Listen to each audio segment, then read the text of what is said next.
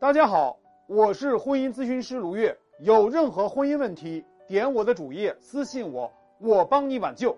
出轨有私生子的男人结局会怎样？我告诉你啊，你要拖着不治这种男人啊，你的老公会十年、二十年的三人行，两个家他都要。两边的孩子他都养。男人和小三儿有私生子，无非两个原因。第一个是有意为之。有个学员啊，跟老公生了三个女儿，老公啊跟婆婆一心都想要有个儿子继承家业。男人呢就把他们母女四人送到国外，自己在国内跟三儿生了个儿子。现在小三儿挟子逼宫要上位，男人呢觉得对不起妻子和女儿，又害怕三儿不让自己的儿子。认祖归宗，孩子知道自己的爸爸跟别的女人生了孩子，又有了另外一个家，心里受到很大的冲击，得了抑郁症，开始逃学，和爸爸啊断绝了关系，跟他妈妈吵架，甚至多次啊企图自杀。老婆呢，和那个女人天天斗法，变着法的折磨老公，原来的生活平衡被打破了。这个男人越是想要和稀泥，结果就越糟，结果两边的孩子都疏远，他在家里边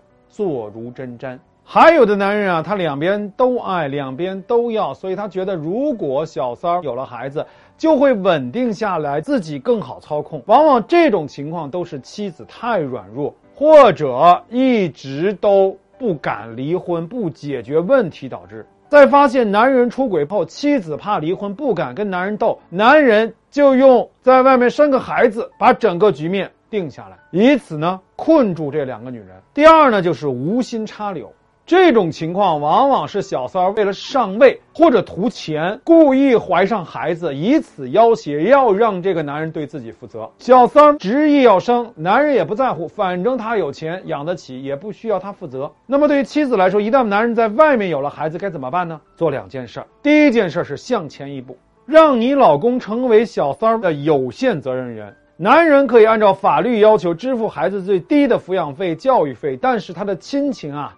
免了，因为他对这个家付出越多，对你和孩子付出就越少。因此啊，你要尽可能的掌握你老公和家里的财政大权，每一笔给三儿的钱都必须是你给，不是他给。你要成为他公司的大股东，你要掌握他的账户。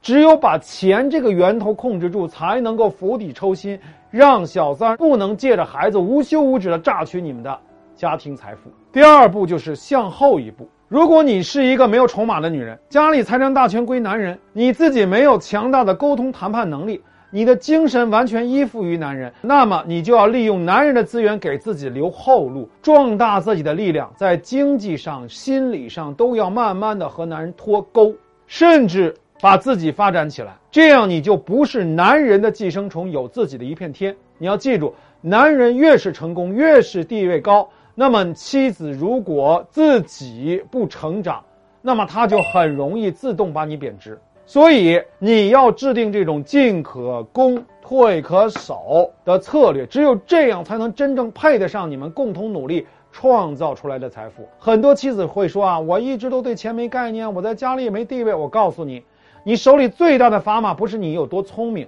也不是你付出了多少，而是你给这个男人创造的。情感价值，我想说啊，女人一定要相信自己，你自己就是一个富矿，你要做的就是把你强大的光芒放射出来，让男人看到，让男人承认，让男人臣服。想要知道具体怎么做，来找我。